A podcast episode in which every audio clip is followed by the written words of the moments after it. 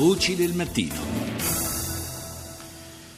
Si celebra oggi la giornata mondiale, la quinta giornata mondiale della sepsi. Eh, ne parliamo con Pierangelo Clerici, che è presidente dell'Associazione Microbiologi Clinici Italiani. Buongiorno, dottore. Buongiorno ai radioascoltatori.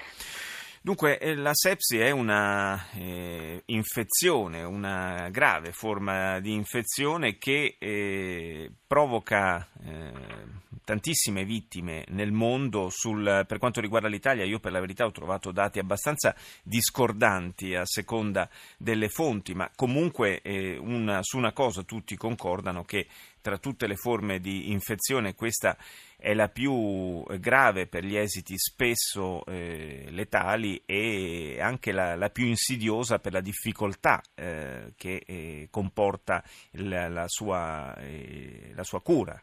È così? Sicuramente, sicuramente. Eh, possiamo dire che eh, la sepsi è una risposta abnorme di alcuni organi a uno stato di infezione che si è generato per un motivo qualsiasi all'interno dell'organismo e che può evolvere in maniera pericolosa verso una sepsi e quindi portare anche a morte il paziente. Una sepsi grave può portare a morte il paziente. Gli organi più interessati da queste forme sono cuore, rene, polmone e fegato.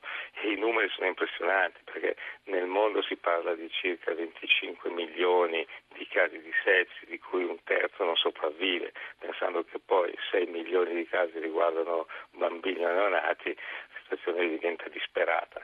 In Italia i casi sono alcune decine di migliaia, di questi alcuni non sopravvivono, purtroppo non esistono registri eh, che analizzino in maniera puntuale tutto ciò.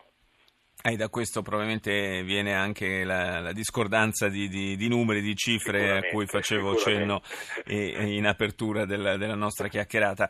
Eh, io le, le chiedo eh, innanzitutto di, di, di spiegarci un po' come, eh, come si fa a capire eh, se eh, si sta sviluppando un problema di questo tipo nel nostro organismo, eh, come, come si distingue da eh, altre patologie. Fondamentale è che ci deve essere un sospetto di infezione, quindi un'infezione intrapattolinaria, un'infezione a livello respiratorio. Questi sono i dati principali che devono far sospettare il clinico, sulla base di altri segni che sono stati classificati proprio nel duemilasei, sono state rivedute le linee guida con un termine, un acronimo che si chiama QuickSOFA. Quando il paziente giunge con un sospetto di infezione in ospedale, il clinico, il medico che se lo trova dinanzi, deve valutare la frequenza respiratoria, quindi se ci sono più di ventidue respiri al minuto, se c'è un'alterazione dello stato mentale e una pressione arteriosa sistolica inferiore a cento millimetri di mercurio. In queste condizioni il clinico sa che se ci sono almeno due parametri positivi deve intervenire rapidamente, probabilmente anche con un ricovero in terapia intensiva del paziente. Anche la febbre? Sì, sì, sì. Lo stato della febbre è un, un dato di risposta all'infezione. Una febbre superiore a trentotto gradi centigradi, trentotto trentanove gradi centigradi. È fondamentale la tempestività eh, delle, delle terapie, perché eh, da quello che ho letto, eh, passate le prime dodici ore dall'insorgere della sepsi, praticamente ogni, ogni ora che passa aumenta in maniera esponenziale il rischio di esiti mortali. Sì. Diciamo che ogni ora persa aumenta del sette per cento il rischio di morte per il paziente. È tempestivo l'intervento terapeutico, quindi il sostegno al tratto circolatorio, soprattutto la diagnosi corretta dal punto di vista microbiologico, affinché si consenta un intervento terapeutico a base di antibiotici mirati e non più generici, che possano distruggere il microorganismo responsabile dell'infezione che ha generato la sepsi. A questo aggiungerei un problema ulteriore, che è quello della crescente resistenza eh, alla, agli antibiotici. Sono armi sempre più spuntate.